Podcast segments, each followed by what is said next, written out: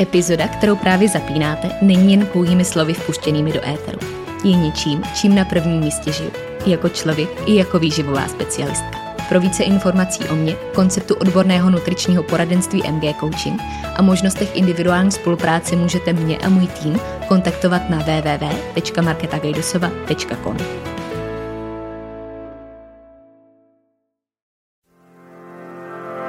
Ahoj, moje jméno je Markéta a vy právě posloucháte podcast, za kterým stojí jedno velké proč. Sdílet, inspirovat a ukazovat cestu. Dnešní epizoda bude o spánku, o jeho důležitosti a o tom, jak tohle všechno souvisí se sportem a s výživou. 20. epizoda a já absolutně nechápu, kam nám ten čas zase tak rychle utíká, protože na to, že jsem si myslela, že když teď vydávám jenom jednou za 14 dní, že se mi ten podcastový čas trošku zastaví, tak mám paradoxně pocit, jako by tomu bylo spíš naopak. A jako by tohle všechno ubíhalo rychleji a ty témata se taky otevíraly rychleji. Ale co mě na tom fascinuje snad ještě víc, je ten fakt, že i dneska po 70 epizodách, respektive se 70 pátou epizodou před námi, když počítám i první sérii, jsou tady pořád tak důležitý témata, který tady ještě pořádně samostatně nezazněly a který přestože už občas byly nastínění v souvislosti s něčím jiným nebo byly minimálně několikrát zmíněný, tak nebyly probraný úplně od základu. A právě téma spánku, na který se podíváme dneska, je jednou z těch velkých oblastí, jedním z velkých celků, který by si tenhle prostor zasloužili. A já obecně, když mluvím o spánku, tak taková první asociace, kterou s ním mám spojenou, je právě ten dovětek, že je to absolutně opomíjený faktor zdraví životosprávy. A takový ten klíček k úspěchu v nejrůznějších oblastech, který často zapomínáme, na který neklademe velký důraz, a který bereme možná jako samozřejmost, jako něco, co se prostě dělá, co by tam mohlo být, nebo respektive mělo a muselo být, ale co možná nemá takový vliv, jaký ve skutečnosti má. A když říkám, že je to opomíjený faktor, tak tím tady trošku narážím možná i sama na sebe, protože um, musím takhle na osobní notě říct, že pro mě vždycky byl a věřím, že i bude do budoucna spánek tou oblastí, která je věc číslo jedna v ohrožení v momentě, kdy uh, ta životospráva třeba dostává trošku na frak, kdy v ní musím dělat nějaký kompromisy a kdy je z jakýhokoliv důvodu potřeba dělat nějaký ústupky nebo úpravy. A jsem si toho vědomá, že většinou většinou spánek je to první, do čeho sáhnu, kde ukrojím buď z délky nebo z kvality. Stejně tak jsem si vědomá toho, jak negativní dopad to pak na mě má. Takže je to takový trošku začarovaný kruh a věřím, že všechno, co dneska říkám a nejenom tady samozřejmě, ale co se tady pokusím takhle se sumírovat dohromady, takže si to předávám trošku jako takový balík na upozornění i sama sobě. A v momentě, kdy mě zase napadne něco ukrojit ze spánku, tak se asi vrátím ke svým vlastním slovům, protože i my tohle občas potřebujeme. Takže to jenom, abych hned na úvod řekla, že v tom rozhodně nejste sami, pokud víte, že je to i taková ta vaše slabá oblast a že je to něco, co možná není úplně optimální, co by si zasloužilo větší pozornost a co vás může dostávat do hm, takového, řekněme, v uvozovkách stavu nebezpečí. Každopádně, když jsem zmínila už tu frázi opomíjený faktor životosprávy, tak je to vlastně i kapitola v naší druhé knížce, o který jsem právě o spánku taky psala. A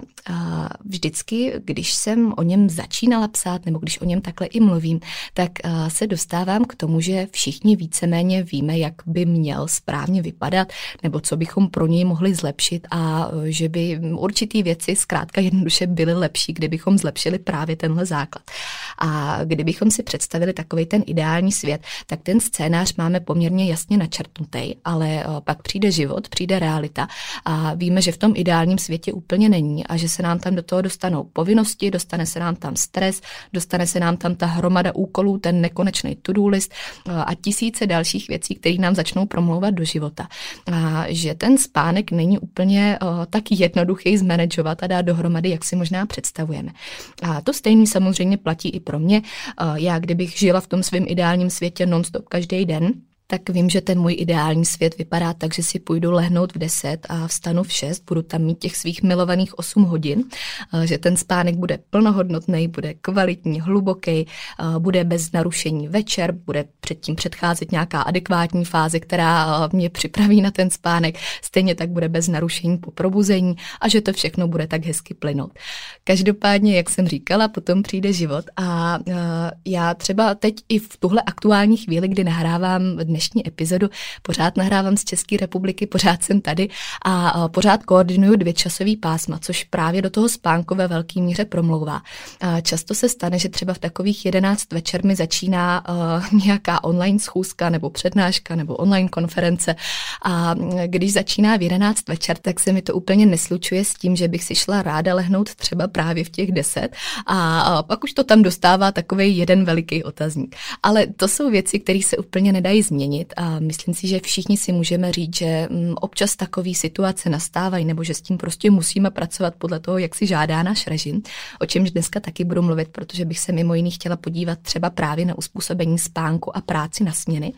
A každopádně v tom případě je potom důležitý uspůsobovat to tak jenom nejvíc, jak můžeme. A zase dělat to svoje aktuální maximum, protože eh, to je věc, ke který se obecně dostávám úplně vždycky, kdy uh, nějaká taková představa toho ideálu v izolované bublině je jedna věc, to všichni víme, jak by možná mohlo vypadat a jak bychom to chtěli víc, kdybychom měli ty ideální podmínky. Druhá věc je, že to každý den bude vypadat jinak a, a že to ta izolovaná bublina jednoduše není. A že je to o tom dělat aktuálních 100%, ne těch generálních nebo obecných, který tam vidíme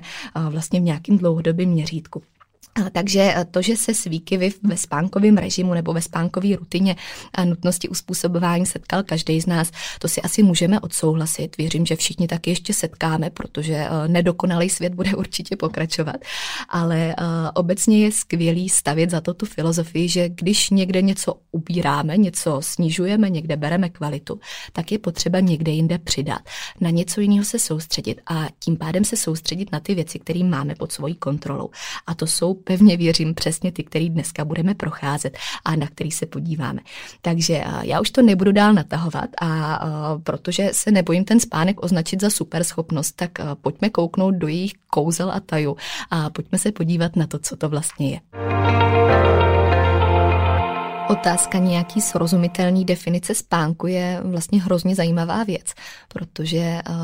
je to něco, co děláme každý den, nebo spíš každou noc, ale kdybychom to měli vysvětlit nějak tak lidskou řečí, tak eh, to není úplně jednoduchý. A vždycky je zajímavá představa zkusit si představit to, že byste měli tohle vysvětlovat někomu, kdo spánek nezná, v nějakým paralelním vesmíru, kdo neví, co to je. A měli byste mu vysvětlit, proč si jdete každou noc někam lehnout a vlastně nic nedělat a úplně přerušit veškerý to svoje bytí, když to hodně zjednoduším. Protože je to nějaká taková pravidelně opakovaná fáze, kterou prostě děláme, na kterou jsme naprogramovaný, která nám přijde úplně přirozená a normální. Ale když se na to podíváme z jiné perspektivy, trošku s nadhledem, tak je to vlastně zvláštní, že tohle děláme. A ta definice nebo respektive funkce spánku není úplně jednoznačně známa. To je asi důležité důležitý zmínit hned jako první věc. Přestože je spousta teorií, spousta názorů nebo i faktů, proč víme, že je důležitý a proč ho potřebujeme a proč to bez něj jednoduše nejde, tak není žádná jednotná ucelená teorie, proč je tak zásadní a proč to bez něj nejde. Co je ten hlavní důvod? Každopádně tahle v podstatě můžeme říct relaxační fáze toho těla nebo organismu je specifická právě tím, že eh, v momentě, kdy jdeme spát, tak v tom těle dochází ke změně činnosti mozku. A tuhle změnu doprovází eh, spousta dalších doprovodných jevů, jako je vlastně ztráta vědomí, eh, jako je snížení citlivosti na vnější podněty. A potom spoustu těch dalších maličkostí, které jsou ve skutečnosti docela velké věci, ale do nich už se řadí to, jako že se nám uvolní svalstvo, že se nám sníží tělesná teplota, že se nám zpomalí dýchání, sníží se krevní tlak a zkrátka, že se to tělo tak utlumí, zrelaxuje a že v podstatě úplně přepne do toho opačného módu v kontrastu s tím, co děláme přes den. A samozřejmě další velkou charakteristikou je to, že se nám zdají sny, což by si možná zasloužilo úplně samostatnou epizodu, k tomu už bych neměla tolik co říct, to by bylo spíš asi na rozhovor s někým, kdo o tom ví víc, ale je to, je to nedílná věc, kterou taky je k tomu potřeba zmínit. A co je k tomu zajímavý hned takhle ještě, když o tom mluvím, tak že ty sny se nám zdají i v momentě, kdy o tom nevíme a kdy se nám vlastně po probuzení ani nevybavují. Takže to je možná taková zajímavá informace. Pokud je vám líto, že si je nepamatujete, tak nevím, jestli tohle úplně zachrání situaci, ale aspoň, aspoň vám můžu říct, že se vám taky zdají, akorát o tom možná nevíte. Takže to, to je jenom takhle ještě jako dovětek k nějaký základní definici toho, co se vlastně děje. Každopádně je to věc, která se opakuje, to už jsem říkala, všichni to taky víme, protože tím žijeme každý den a každou noc. A tím, že vlastně se tak zpomalíme a že přestaneme pro to naše aktuální vědomí tak trochu existovat, tak by se mohlo zdát, že je to možná až trochu zbytečný, protože tím ztrácíme docela dost času. No a když to vezmeme souhrně, tak vlastně prospíme až třetinu života, což není úplně malá jednotka času a věřím, že spoustě z nás možná při téhle informaci problikne hlavou, že by se dal ten čas využít efektivněji a že bychom našli spoustu jiných věcí, které bychom v téhle časové jednotce mohli dělat. Což ale signalizuje, proč je tak zásadní, proč to bez něj nepůjde a proč ten život bez spánku vlastně ani není možný. A k tomu mě zase napadá ještě tématika toho, jak dlouho je vlastně možný žít bez spánku nebo vydržet bez něj, protože to jsou taky poměrně zajímavé experimenty a zajímavé pokusy, kde uh, musím říct, že tím, že některý z nich nejsou úplně oficiálně zapsaný nebo byly třeba spochybněný, tak uh, si netroufnu úplně říct jednu konkrétní teorii nebo konkrétní číslo, kdo kdy vydržel jak a v jaký situaci, ale uh, jednu dobu jsem se o to hodně zajímala a to ne úplně tak kvůli tomu, že bych to chtěla vyzkoušet sama. Uh, od tohohle zájmu mám docela daleko, ale uh, protože uh, už jenom tím, že jsem říkala, že prospíme až tu třetinu života, že to zabírá tolik času, tak eh, vlastně ta představa, jak dlouho se to dá vůbec vydržet bez něj, je, je docela zajímavý otazník. A, a co si pamatuju nejvíc, nebo co je většinou zaznamenaný jako takový největší rekord, eh, je od jednoho amerického studenta. To už je teda poměrně starší, myslím, že to byl někdy kolem 19 50, 1960, ještě minulý století, byl docela mladý, kolem 18 let. A ten v podstatě vydržel nespat 11 dní za sebou, což takhle na první poslech možná není zas tak dlouho, nebo nezdá se to být jako dlouhá doba. Ale když si to představíte, tak je to teda minimálně pro mě věc, kterou absolutně nedokážu přebrat a kterou si nedokážu představit sama pro sebe ani v polovičním čase. Na to samozřejmě navazuje důležitá otázka, proč je spánek, nebo konkrétně kvalitní spánek důležitý.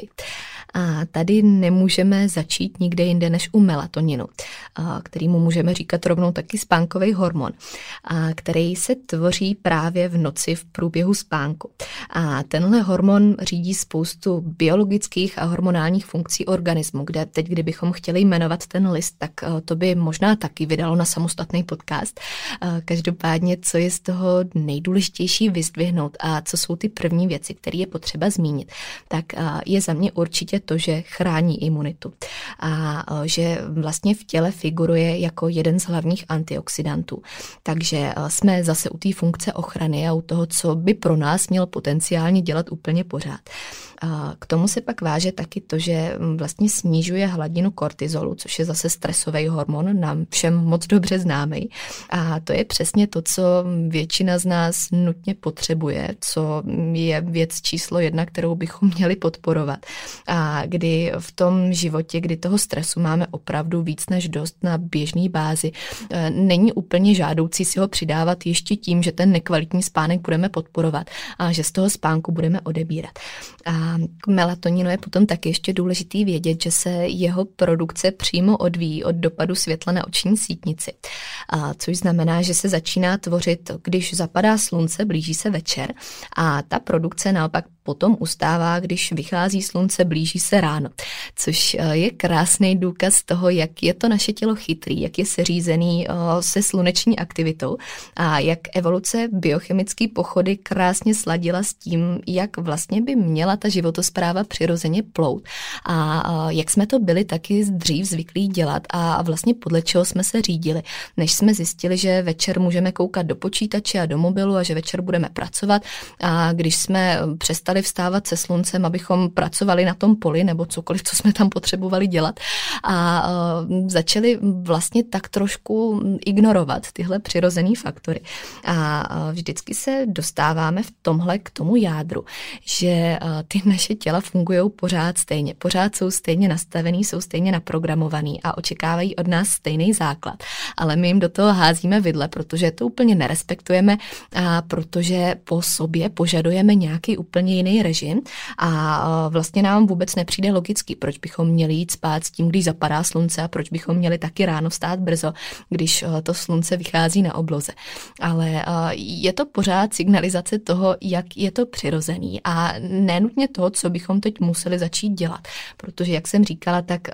vím, že ne vždycky je to možné, že ne vždycky taky chceme a a mě i třeba u mě samotný je naprosto jasný, že to nikdy takhle dělat stoprocentně nebudu. Ale minimálně je to otázka nějakého kompromisu, abychom v tom našli tu základní logiku a abychom respektovali nějaký přirozený základ, ke kterému se můžeme přiblížit a minimálně ho podporovali a, a ne ho úplně rozporovali nebo dělali jenom úplný opak, který se s tím vlastně naprosto vylučuje. Takže to, že to s tím takhle vylučujeme, to je většinou pak ten největší kámen úrazu, protože i ty časy, kdy chodíme spát, kdy vstáváme, eh, jaká doba vlastně tvoří tu jednotku, kdy spíme, není kolikrát úplně tím přirozeným, co by nám mělo pomoct, protože potom už to taky není o tom jenom kolik hodin naspíme, ale v jakém horizontu spíme a všechny tyhle dodatečné faktory, které se k tomu přidávají. Každopádně k tomu se ještě dostanu. A to, co by z toho mělo vzejít nejvíc, je právě ta informace, že bychom se zase měli přibližovat k tomu, co je přirozený, což ode mě slyšíte úplně ve všech oblastech a v tom spánku je tomu úplně stejně a platí to s úplně stejnou důležitostí. Ale abych se vrátila ještě k dalším důvodům, proč je spánek důležitý, proč bychom na něj měli klást důraz, tak uh, pak už se samozřejmě dál dostáváme i k tomu, co jsme si taky všichni vyzkoušeli, co možná dost dobře víme a zažíváme na vlastní kůži. A uh, to už jsou ty věci, které podporují to, co všichni moc chceme, co si přejeme, po čem vlastně se snažíme sahat v rámci dne. A to je mimo jiný třeba to, že zlepší naší koncentraci koncentraci, že zlepší produktivitu, pokud vás to dostatečně nenalákalo, takže samozřejmě zlepší i sportovní výkon, protože tam proto budou ty podmínky. A my jsme tady zase v roli toho, kdo ty podmínky vystavuje, kdo je má ve svých rukou. A mimo tohle všechno, ještě abych se vrátila trošku k výživě a k tomu, co bych pak ještě taky ráda rozvedla dál, tak je to fakt, že stabilizuje chutě, protože nám díky tomu nebudou kolísat hormony, které by nás úplně rozhodily. A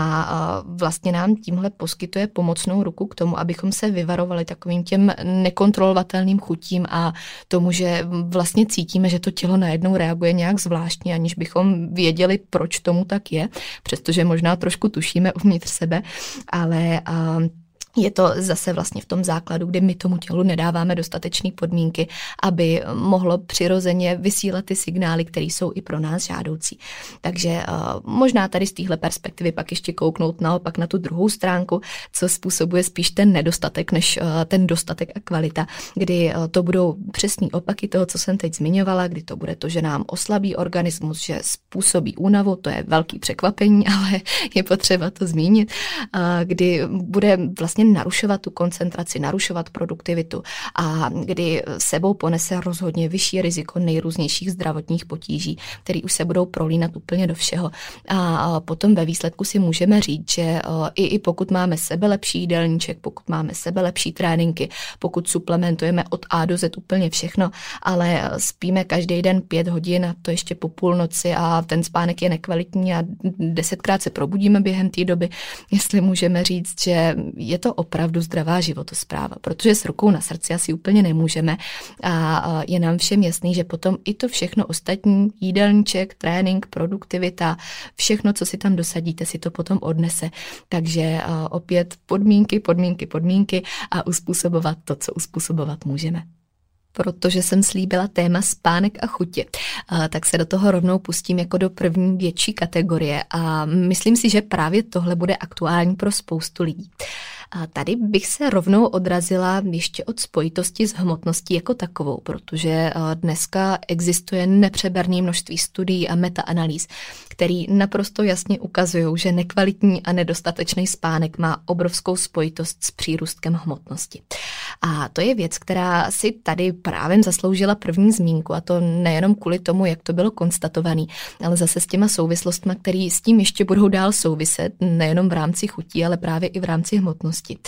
A je to zase další indikátor toho, jak moc ovlivňuje opravdu všechno, co tady probíráme ve všech epizodách. Jak moc se prolíná do každého tématu, ve kterým třeba úplně nezazněl, ale kde víme, proč máme vytvářet ty podmínky tak, jak bychom měli. A s tím, co jsem zmínila, pak samozřejmě nedílně souvisí i to, že krátký a zase nekvalitní spánek je tím pádem jedním z rizikových faktorů obezity. A tohle věřím, že není žádná novinka, protože to si můžete přečíst úplně kdekoliv. Často se o tom mluví a je to zase další věc, která s tím je spojená, o který už dneska moc dobře víme.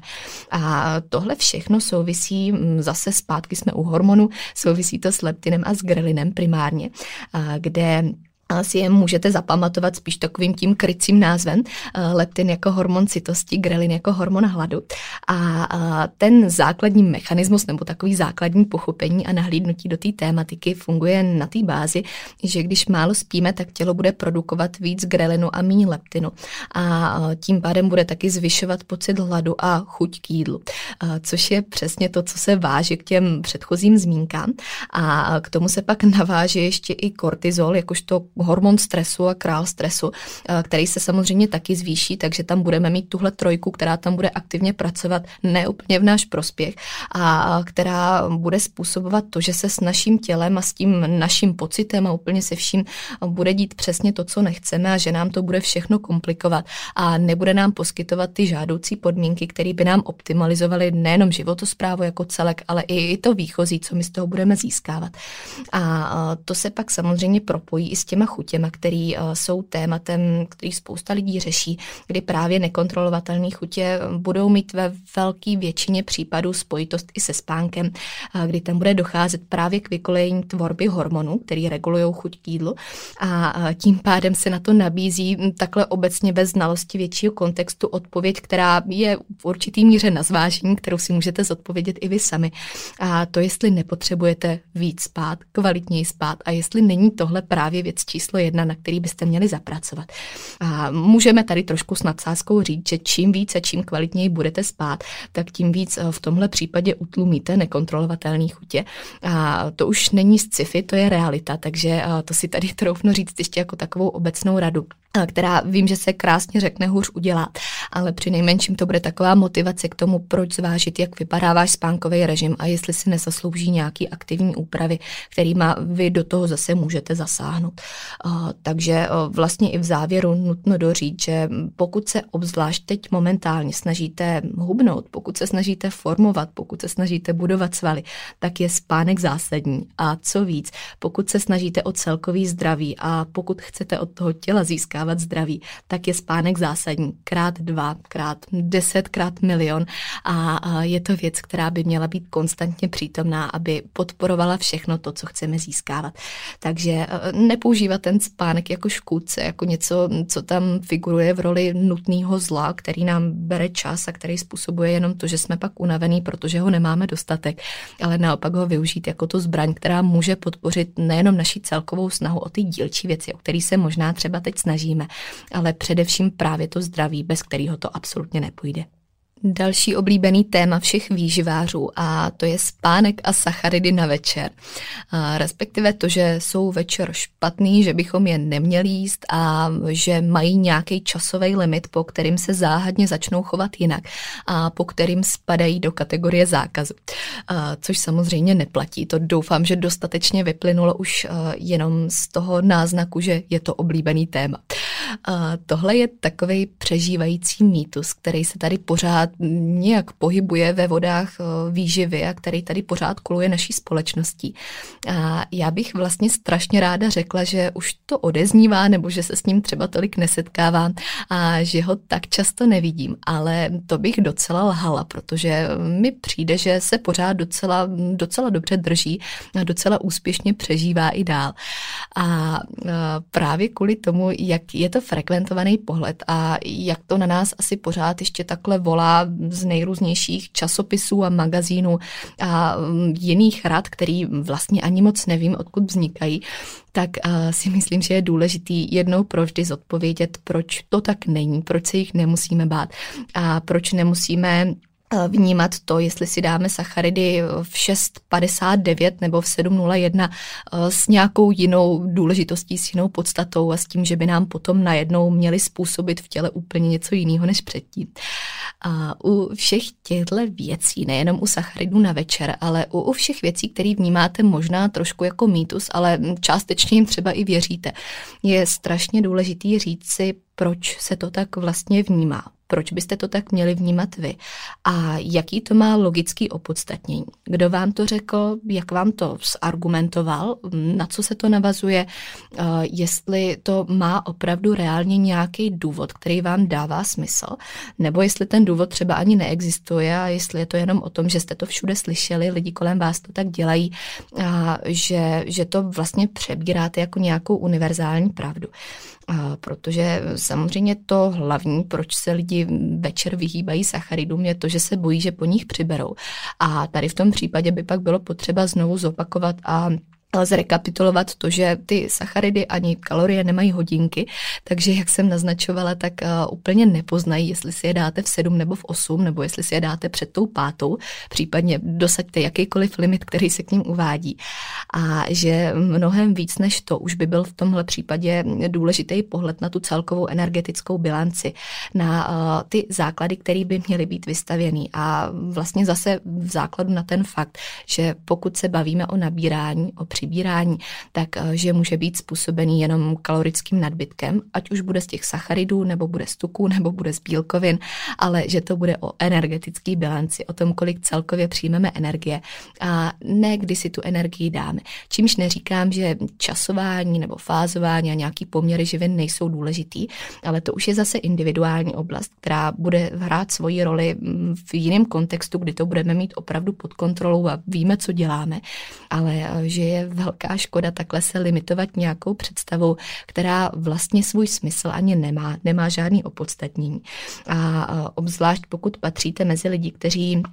mají večer nebo předvečeří před posledním jídlem dne třeba trénink nebo nějakou náročnější fyzickou aktivitu, tak tam je pak o to důležitější znovu říct, ty sacharidy tam dejte, potřebujete je tam, není nutné se jim vyhýbat a není to nic, co by vám mělo ublížit, co by mělo být méně plnohodnotný. Je to pořád ta živina, hlavní živina, makroživina, není dobrá ani špatná, prostě existuje a je tam z nějakého důvodu potřeba. A není sebe menší důvod z nějakého opodstatnění společnosti kolem vás jich tam vyhýbat. A pokud už řešíte časování nebo rozkládání živin do dne, tak je nejdřív potřeba potřeba pořešit mnohem důležitější věci a potom se snažit něco čarovat v tomhle kontextu. No a k načasování obecně, kdy si teda dát tu večeři nebo případně druhou večeři, jakýkoliv poslední jídlo, co tam máte, tak uh, i tady samozřejmě klišoidně řeknu, že se to odvíjí od toho, jak vypadá vaše jídlo v rámci celého dne a jak vypadá váš harmonogram, jak vypadají ty podmínky. Ale uh, obecný univerzální pravidlo nechodit spát s plným žaludkem výsledkem. To eh, už jenom z podstaty věci a z nějaký logiky toho přemýšlení není úplně žádoucí, nebude to úplně optimální. Ale eh, to, jaká konkrétní doba to je, to už je práce našeho vlastního pozorování, práce vnímání reakcí těla, odzkoušení třeba různých variant a eh, toho, abychom se nebáli v tomhle být flexibilní podle toho, jak se budou uspůsobovat zase ty naše dny. A obecně takový, co se dočtete a třeba i ode mě uslyšíte nejčastěji, jsou dvě hodiny, aby tam byl aspoň takový odstup. Ale eh, zase to sem nechci v žádném případě položit jako univerzální pravidlo, protože je potřeba koukat na to, jak velká je ta večeře, jestli je to opravdu kupa jídla, nebo jestli je to to forma spíš nějaký svačiny alá druhý večeře. Jak vypadá jídlo ve zbytku dne, co od sebe očekáváme to druhý ráno nebo druhý den potom po probuzení a jak to chceme zasadit do toho celkového kontextu. Takže sice říkám dvě hodiny, ale berte to zase eh, s možností uspůsobování, berte to jako předmět toho, co si musíte sami vypozorovat. A kde hlavně dávat pozor na to, abyste nechodili spát s plným žaludkem, abyste uh, měli pocit, že to tělo je opravdu připravený na spánek a uh, zároveň, abyste nešli spát s hladem. To je ta důležitá stránka věci, uh, protože to je to poslední, s čím byste chtěli končit ten den. Další slíbená oblast je potom práce na směny. A tohle už si myslím, že je oblast, o který se tak často nemluví, eh, která není úplně frekventovaně probíraná, ale eh, kterou přesto řeší spousta lidí a už jenom z podstaty toho, v jakém světě si pohybujeme a jak jsem říkala, jak vypadají ty naše harmonogramy, eh, která je poměrně zásadní k tomu, abychom k tomu měli nějaký vhled logiky, vhled toho, jak se to dá uchopit a hlavně zase možnost uspůsobení svým vlastním podmínkám. A tady, mm, co vždycky doporučuji zvážit jako takový první náhled, je právě ta myšlenka, že pokud naše dny a naše noci nejsou stejný, tak si budou zákonitě žádat i jiný uchopení ve stravování. A je důležitý mít na paměti, že ta noc, během který spíte, která je taková v uvozovkách normální, bude mít úplně jiný nároky než noc, během který jsme aktivní a během který je od nás očekáváno, že budeme produktivní aktivní, že podáme nějaký výkon, že budeme aktivní, že budeme třeba k dispozici a že vlastně to zázemí, který je od nás očekávaný, který my musíme dávat, je úplně jiný, než když jsme v té utlumené relaxační fázi. A tady se možná pořád zase pohybuje taková představa, že v noci se jednoduše nejí, že od toho je ten den,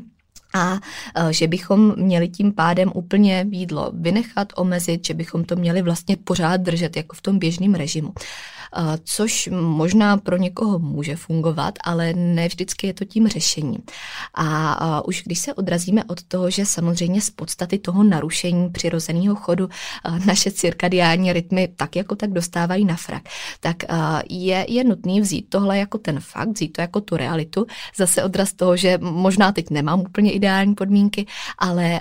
jako nutnost toho, že to teda potřebuju uspůsobit tak, aby to v rámci možností ideální bylo. A tady je za mě potřeba udělat si zase tu exkurzi do sebe a zeptat se sami sebe, jak se cítíme, když se v tu noc najíme versus když se nenajíme vůbec. Jestli to, když budu během noci hladovět, nepřinese akorát to, že druhý den absolutně nebudu fungovat, že toho s ním mnohem víc, že budu unavenější a že to vlastně nebude vyhovovat mě ani lidem kolem mě a že to bude akorát narušovat všechny ty ostatní aspekty, které se pak budu snažit zase dávat dohromady. Takže už jenom když budete mít tyhle odpovědi pro sebe, tak to poskytne dobré dobrý návod a velký návod, jak si to optimalizovat. Ale co ze strategického hlediska nějakého přístupu doporučuji vždycky úplně nejvíc, jako takový eh, základní pravidlo, je eh, to, abyste se v ten moment nekoukali na svůj energetický příjem z hlediska jednoho dne, jak se to většinou dělá, ale eh, z hlediska dvou dnů v kuse, z hlediska 48 hodin místo 24. Protože ať už monitorujete svůj příjem, ať už víte, kolik toho jíte, nebo máte třeba jenom nějaký svoje uh, takový zautomatizovaný a standardizovaný návyky, tak většinou ten den jako nějaká jednotka má víceméně svoji ucelenou podobu a víte, co tam můžete očekávat. Takže v tenhle moment to protáhnete akorát na dvojnásobek a ten celek vlastně protáhnete do delšího horizontu, abyste na to nekoukali právě jako na 24 od snídaně do večeře, ale jako na 48, kde vlastně tohle budete brát jako tu základní jednotku. A když to načrtnu v praxi jako takovou možnou podobu nebo jenom takový zjednodušení vysvětlení, to může vypadat tak, že v podstatě třeba po té noci nebo během noci vlastně sníte některý jídla toho dalšího dne v úvozovkách a ty z toho druhého dne potom ukrojíte, protože druhý den předpokládáme, že budete dohánět spánkový deficit, tím pádem nebudete tolik jíst, nebudete mít čas jíst, vlastně bude ten den zase vypadat jinak. A že to vlastně akorát přesunete časově jinam, aby tam ten celek zase pořád seděl. Na druhou stranu se ale nemusíte bát ten příjem navýšit, pokud víte, že tak prosperujete nejvíc, že tak fungujete. A to jak jednorázově v tu danou chvíli nebo třeba i dlouhodobě v rámci svého příjmu, protože si to od vás žádá jiný výdej. Ale to, co jsem říkala, to pravidlo protáhnout časovou jednotku a koukat na tu jako na základní celek, to bývá většinou to nejjednodušší řešení, který dává pro to pochopení největší smysl, a který vás zase trošku zbaví toho stresu, že je tady nějaký nepsaný pravidlo, že byste v noci neměli jíst, nebo že uh, jsou, jsou nějaký limity, kdy uh, byste měli dodržovat pravidla, který dodržují lidi, kteří um, pracují od 8 do 5 a kde se to přeci jenom plánuje trošku líp. Takže sečteno podtrženo, zkusit najít v nepravidelnosti řád, jakkoliv paradoxně to zní, ale eh, ten řád zase máte ve svých rukou vy a to, že to nevypadá jako řád ostatních lidí, to už je druhá věc. Eh, ne pro každého to třeba bude pochopitelný, ale důležitý je, aby to fungovalo pro vás a abyste se zbytečně nelimitovali tím, co máme občas trošku vsugerovaný úplně bez logického základu. No a poslední a pravděpodobně vůbec nejdůležitější sekce, jak teda na kvalitní spánek, co pro něj můžeme udělat a na co si dávat obecně úplně největší pozor. Určitě začnu od délky, která se tady už taky několikrát zmínila, kde obecně najdete samozřejmě různý doporučení, najdete nejrůznější časy, ale většina odborníků se shoduje na době mezi 7 až 9 hodinami. A samozřejmě potom malí děti potřebují mnohem víc a čím mladší jsou, tak tím, tím větší bude ten limit, který by tam měl být aspoň v nějakém základním minimu. Ale 7 až 9 bude platit i pro většinu z nás, pokud chceme ze spánku těžit to, co nám nabízí a pokud ho opravdu chceme použít jako tu super schopnost, která nás podpoří ve všech žádoucích aspektech. Takže to je první věc, ale samozřejmě délka neznamená všechno a pak je tam o to důležitější kvalita, kterou to všechno musíme nejenom podpořit, ale hlavně to s ní sladit, aby to byla fungující dvojice. Z hlediska kvality bych určitě jako první zdůraznila pravidelnost. A a to je, myslím si, obecně věc, kterou většina lidí podceňuje, protože máme tendenci nastavovat si ten režim podle toho, jak vypadají třeba naše pracovní, případně školní dny a pak ho úplně narušit, když tam máme ten víkendový den, kdy v uvozovkách dospáváme nebo si tam dopřáváme úplně jiný, jiný nastavení a jiný podmínky,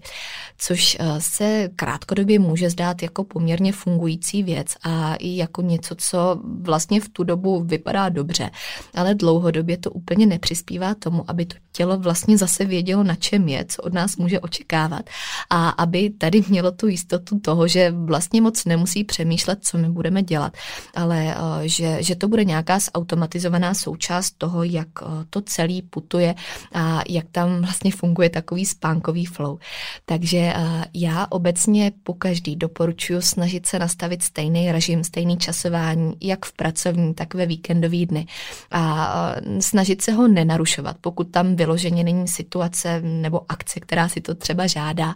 ale být k tomu poměrně konzistentní a nastavit si, řeknu striktně ten čas, ve který chodíme spát, striktně čas, ve který vstáváme a ideálně se dopracovat do toho bodu, kdy je to natolik zautomatizovaný, že vlastně i bez toho, aniž bychom se koukli na ty hodinky nebo eh, měli někde nastavený časování externě, takže jdeme přirozeně spát v tu dobu, vstaneme potom taky bez budíku a že nám to vlastně i zpětně podá takový signál toho, jak dobře to funguje, protože uh, máme tohle naprogramování zvládnutý a očkrtnutý. Takže uh, to byla i pro mě pár let zpátky jedna věc, která mi absolutně změnila tohle vnímání a která mi v konečném důsledku změnila i level produktu produktivity, kdy eh, jsem si nastavila to, že i ve víkendy budu vstávat v dobu, ve kterou stávám, což je brzo, je to, je to rozhodně jako dřív, než eh, bych stávala dřív a zároveň taky v tom ideálu chodila spát taky brzo. Měla tam pořád těch svých minimálně 8 hodin, a kdy eh, tělo vlastně už ani nevyžadovalo víc spánku, protože vědělo, že ho nepotřebuje.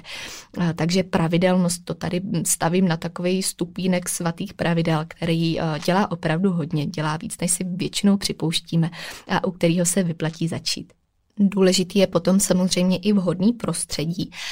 kde z hlediska zase uspůsobitelných faktorů můžeme dát pozor na teplotu, která by se měla pohybovat mezi 17 až 20 stupni. A obecně ta místnost, ve které spíme, by měla být tichá, měla být temná, měla by být bez přítomnosti elektroniky a, měla by být vyhrazená opravdu jenom pro ten spánek. Takže pokud jenom trochu můžete a nemáte v ložnici zároveň zároveň pracovnu nebo neděláte tam i jiné věci, tak ji zkuste vyhradit opravdu jenom pro ten spánek. Neučte se tam, nepracujte tam, nedělejte tam věci, které byste pak asociovali s nějakou jinou povinností, protože to pak ztrácí na té své síle a ten náš mozek už to začne taky vnímat zase trošku jinak. Ale dál samozřejmě, abych se ještě vrátila k tomu světlu, k té elektronice, tak další kapitola, která je dneska už hodně probíraná, je modrý svět světlo, který obecně vysílá mozku večer, když ho tam narušíme vlastně před tím spánkem, vysílá falešný signály, že je ještě den a že vlastně ten mozek je pak tím pádem zmatený, zastaví uvolňování melatoninu, všechno nám to zase rozhodí. A my v momentě, když tam koukáme do telefonu, do počítače, televize, nebo třeba i vlastně na klasický domácí osvětlení, tak ho takhle mateme a úplně tomu nepomáháme. A takže tam se pak eh, nabízejí strategie, jak se tomu taky trošku vyvarovat. Kde za mě určitě nejefektivnější věc, kterou doporučuji jako investici, pokud jste to třeba někdy zvažovali, jsou i biodynamické žárovky, konkrétně za sebe, co používám, můžu doporučit Vitae od Hinka Medřického, který mají spektra tří světel, kde se dá vlastně přepnout do, do toho, který bude pro tu denní dobu vyhovující a který nebude narušovat právě to, co potřebujeme, bude naopak jenom podporovat to, co je žádoucí v tu chvíli. Ale pokud tohle je moc velký zásah nebo něco, co třeba nechcete úplně řešit, tak minimálně přepnout zařízení do módu, který blokuje to modré světlo. Tam, kde se to dá, nekoukat vyloženě úplně cíleně do telefonu, do počítače, neřešit ty povinnosti, naopak se hodit víc do klidu a přepnout i sami sebe cíleně do takové relaxační předfáze, ještě předcházející před samotným spánkem a případně používat speciální brýle, který to světlo taky blokují a který sice nejsou úplně tak zábavný na nošení, není to asi věc, kterou bychom chtěli všichni dělat a byli z ní nadšený, ale která pro tu efektivitu funguje a je to za mě určitě pomoc, která se vyplatí. Obecně ještě ke světlu, jak už jsem říkala, tak se ho snažit tlumit celkově večer. A naopak ale ráno se mu snažit vystavovat. A tohle je takový live, který bych sem ještě taky odložila takhle do sekce rad.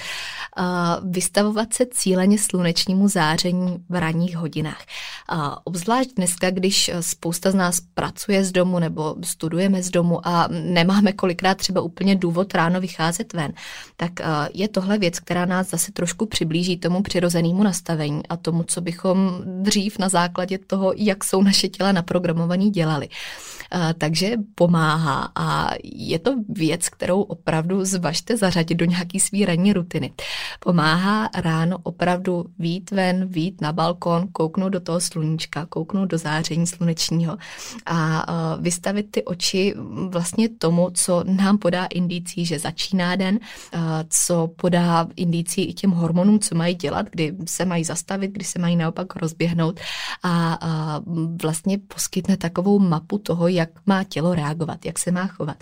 A, takže pokud ráno nemeditujete, tak z tohohle si udělejte takovou pomyslnou meditaci. Ráno koukněte do toho světla, do přirozeného světla, nejenom do světla mobilu a zkuste eh, vlastně tímhle trošku, trošku nacílit to, co by pro nás v základu nějakého chodu přirozený být měl. To sluneční záření, eh, proč jsem to vlastně takhle zmínila specificky, tak eh, když tohle budete dělat, tak napomůžete tvorbě serotoninu, což je prekurzor melatoninu, takže zase všechno propojený, všechno bude seřízený víc podle těch přirozených hodinek a víc bude to tělo tušit, co od něj vlastně očekáváme. A úplně poslední, ale neméně důležitá zásada se týká kofeinu,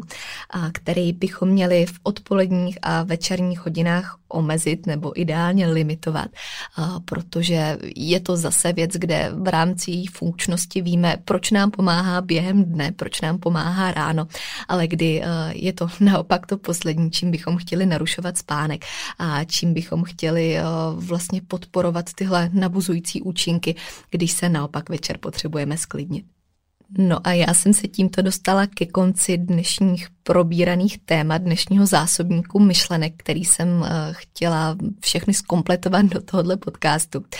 A závěrem mě ještě napadá ke všem doporučením odkázat na knížku Proč spíme, která je docela populární, dost pravděpodobně jste o ní taky slyšeli, ale pokud jste nečetli, tak určitě koukněte, stojí za přečtení, protože jsou v ní krásně schromážděný všechny zásadní informace. A poskytuje takový ucelený návod a vhled do toho, proč jsou důležitý i ty věci, které jsem zmínila jenom letmo, nebo který jsem třeba ani nestihla mohla načrtnout a jednoduše podá takový ucelený obrázek o tom, jak, jak na to, jak na to ještě hlouběji a proč se zajímat o to všechno, co jsme dneska probírali. Takže to ještě jako závěrečný doporučení. Ale já doufám, že to nejdůležitější zaznělo i v dnešním díle. Budu moc ráda za váš feedback, za vaše podněty, případné otázky. Já se na vás už budu těšit na poslechu u příští epizody a přeju krásný zbytek dne. Naslyšenou příště.